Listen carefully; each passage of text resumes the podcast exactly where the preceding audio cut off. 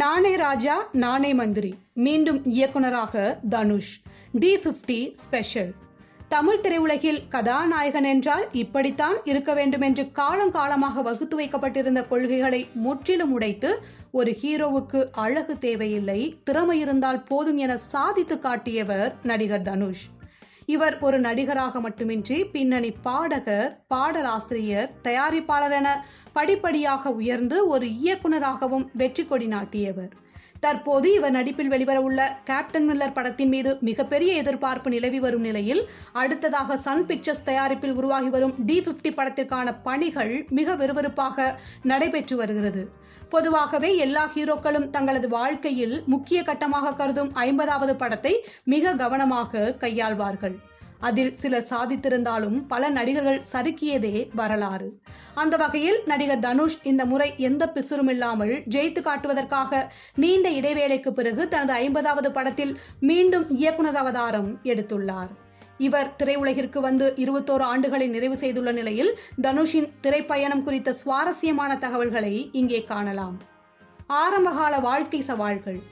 நம்மில் ஒருவரைப் போல் வெகு சாதாரணமான இளைஞனாக தமிழ் சினிமாவுக்குள் நுழைந்து சாதித்து காட்டிய நடிகர் தனுஷ் இயக்குனர் கஸ்தூரி ராஜா ராஜேஸ்வரி தம்பதியருக்கு இரண்டாவது மற்றும் கடைக்குட்டி மகனாக ஆயிரத்தி தொள்ளாயிரத்தி எண்பத்தி நான்காம் ஆண்டு ஜூலை மாதம் இருபத்தி எட்டாம் தேதி சென்னையில் பிறந்தார்.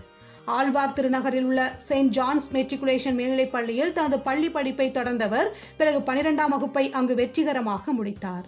இந்த நேரத்தில்தான் அவரது சகோதரரும் இயக்குனருமான செல்வராகவன் சினிமாவிற்குள் வரும்படி மிகவும் வற்புறுத்தி அவரை அழைக்க படிப்பில் பெரிதும் நாட்டமில்லாமல் இருந்த தனுஷ் தனது அண்ணனின் பேச்சை தட்ட முடியாமல் அதோடு தனது பள்ளி படிப்பை பாதியில் நிறுத்திவிட்டு திரைத்துறைக்குள் நுழைந்தார்.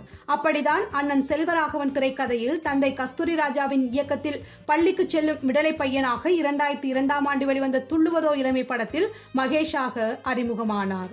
தந்தை கஸ்தூரி ராஜாவின் பெயரை முன்னிறுத்தி அண்ணனின் இயக்கத்தில் தம்பி நடித்து வெளிவந்த முதல் படமே மிகப்பெரிய வெற்றியை பெற்ற போதிலும் தனுஷின் தோற்றம் குறித்த எதிர்மறையான விமர்சனங்கள் அவரை பெரிதும் காயப்படுத்தின. இதெல்லாம் ஒரு மூஞ்சியா? இவனெல்லாம் ஒரு ஹீரோவா என்று நடிகர் தனுஷின் காதுபடவே அன்று பேசியவர்கள் ஏராளம். இவற்றையெல்லாம் தகர்த்தெறிந்து பின்னாளில் தமிழ் திரையுலகம் மட்டுமின்றி இந்திய திரையுலகமே கொண்டாடும் ஒரு நடிகராக அவர் அசுர வளர்ச்சி பெறுவார் என்று அப்போது யாரும் எதிர்பார்க்கவில்லை. தனித்துவமான நடிப்பு திறன். துள்ளுவதோ இளமை படத்திற்கு கிடைத்த வரவேற்பை தொடர்ந்து அடுத்த ஆண்டே மீண்டும் இரண்டாவதாக அண்ணன் செல்வராகவன் இயக்கத்தில் காதல் கொண்டேன் என்ற படத்தில் நடித்தார். இப்படத்தில் அனாதை ஆசிரமத்தில் வளரும் ஒரு இளைஞன் வெளியுலகத்திற்கு வந்து என்ன மாதிரியான பிரச்சனைகளை எதிர்கொள்கிறான் என்பதை தன் யதார்த்தமான நடிப்பாலும் உடல் தோற்றத்தாலும் வெகு சிறப்பாக மெருகேற்றி நடித்து பலரின் பாராட்டையும் பெற்றார். இதற்கு பிறகுதான் தனுஷ் என்ற நடிகன் மீது மிகப்பெரிய எதிர்பார்ப்பு எழத் தொடங்கியது. இருப்பினும் இவர் அடுத்தடுத்து தேர்வு செய்து நடித்த திருடா திருடி சுல்லான் புதுப்பேட்டை போன்ற படங்களில் சில படங்கள் மாஸ் வெற்றியையும் பல படங்கள் படு தோல்விகளையும் கொடுக்கவே தனுஷின் திரைப்பயணத்தில் சில தடுமாற்றங்கள் ஏற்படத் தொடங்கின. இதில் குறிப்பாக மூன்றாவதாக தனது அண்ணனுடன் இணைந்து நடித்து வெளிவந்த புதுப்பேட்டை படம் ரசிகர்கள் மத்தியில் நல்ல பாராட்டை பெற்ற போதிலும் வசூல் ரீதியாக தோல்வியை சந்தித்தது. இதற்கு பிறகு நின்று நிதானமாக படங்களை தேர்வு செய்து நடிக்க ஆரம்பித்த தனுஷிற்கு மிகப்பெரிய திருப்புமுனையாக அமைந்த படம்தான் பொல்லாதவன். இதில் இயக்குனர் வெற்றிமாறனுடன் முதன்முறையாக கூட்டணி அமைத்து கமர்ஷியலாக வெற்றி கண்ட நடிகர் தனுஷ் தொடர்ந்து யாரடி நீ மோகினி படத்தில் வாசுவாக ஆடுகளம் படத்தில் கே பி கருப்புவாக மனைவி ஐஸ்வர்யா ரஜினிகாந்த் இயக்கத்தில் வெளிவந்த த்ரீ படத்தில் ராமச்சந்திரனாக அசுரன் படத்தில் சிவசாமியாக வேலையில்லா பட்டதாரி படத்தில் ரகுவரனாக கர்ணன் படத்தில் கர்ணனாக மற்றும் திருச்சற்றம்பலம் படத்தில் திருவாக என மாறி மாறி மாஸ் கிளாஸ் மாஸ் கிளாஸ் என நடித்து தனது தனித்துவமான நடிப்பால் பலரின் மனங்களையும் கொள்ளை கொண்டு போனார். இதில் இயக்குனர் வெற்றிமாறன் இயக்கத்தில் வெளிவந்த ஆடுகளம் மற்றும் அசுரன் படத்திற்காக இரண்டு தேசிய விருதுகளை வென்ற நடிகர் தனுஷ் தனது சொந்த தயாரிப்பில் வெளிவந்த வேலையில்லா பட்டதாரி படத்தின் மூலம் மாஸ் ஹீரோக்களில் ஒருவராக மாறிப்போனார்.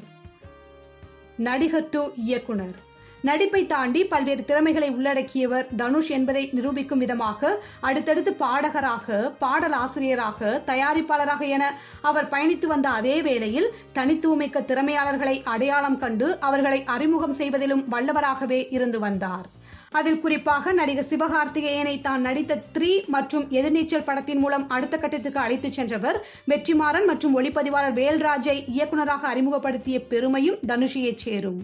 இவர்கள் தவிர இசையமைப்பாளர் அனிருத் ரவிச்சந்திரனையும் ஒரு இசையமைப்பாளராக அறிமுகப்படுத்தி ஒய்திஸ் கொலவரி என்ற ஒற்றை பாடலால் தேசிய அளவில் கவனம் பெறச் செய்தார். பின்னர் கோலிவுட்டை தாண்டி கடந்த இரண்டாயிரத்தி பதிமூன்றாம் ஆண்டு ரஞ்சனா என்ற படத்தின் மூலம் பாலிவுட்டில் அறிமுகமான தனுஷ் தொடர்ந்து அமிதாப் பச்சனுடன் ஷமிதாப் அக்ஷய் குமாருடன் அட்ராங்கிரே போன்ற படங்களில் நடித்து கவனம் பெற்றார்.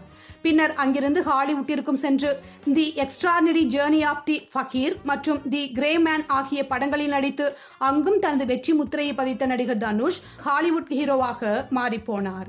இப்படி ஒரு சிறந்த நடிகராக தொடர்ந்து நாளுக்கு நாள் தன்னை மெருகேற்றிக் கொண்டிருக்கும் நடிகர் தனுஷ் கடந்த இரண்டாயிரத்தி பதினேழாம் ஆண்டு முதல் முறையாக ஒரு இயக்குனராகவும் அவதாரம் எடுத்தார். அந்த படம்தான் பா பாண்டி இதில் சிறப்பு என்னவென்றால் தன் தந்தை கஸ்தூரி ராஜா இயக்கிய முதல் படமான என் ராசாவின் மனசிலே படத்தில் கதையின் நாயகனாக எப்படி ராஜ்கிரண் நடித்தாரோ அதே போன்று தான் இயக்கும் முதல் படத்திலும் அவர்தான் இருக்க வேண்டும் என்று பா பாண்டி படத்தினை ராஜ்கிரணை முன்னிலைப்படுத்தியே எடுத்தார்.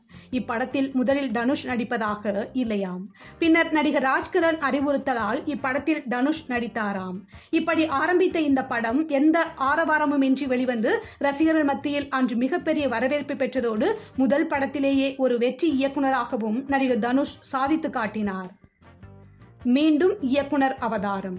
பா பாண்டி படத்தின் வெற்றிக்கு பிறகு தொடர்ந்து நடிப்பில் மட்டுமே கவனம் செலுத்தி வந்த தனுஷ் இப்போது இயக்குனர் அருண் மாதேஸ்வரன் இயக்கத்தில் வெளிவரவுள்ள கேப்டன் மில்லர் படத்தில் நடித்து முடித்துள்ளார். இப்படம் வரும் டிசம்பர் மாதம் பதினைந்தாம் தேதி வெளியாக உள்ளது. இதற்கிடையில் நடிகர் தனுஷ் ஏழு வருட இடைவேளைக்கு பிறகு மீண்டும் இயக்குனராக தனது ஐம்பதாவது படத்தினை தானே இயக்கி நடித்து வருகிறார். இந்த படத்தில் தனுஷுக்கு ஜோடியாக துஷரா விஜயனும் முக்கிய கதாபாத்திரத்தில் எஸ் ஜே சூர்யா சந்தீப் கிஷன் துல்கர் சல்மான் காளிதாஸ் ஜெயராம் உள்ளிட்டோர் ஆகியோர் நடித்து வருவதாகவும் இவர்களுடன் நித்யா மேனனும் இணைந்து உள்ளதாகவும் கூறப்படுகிறது.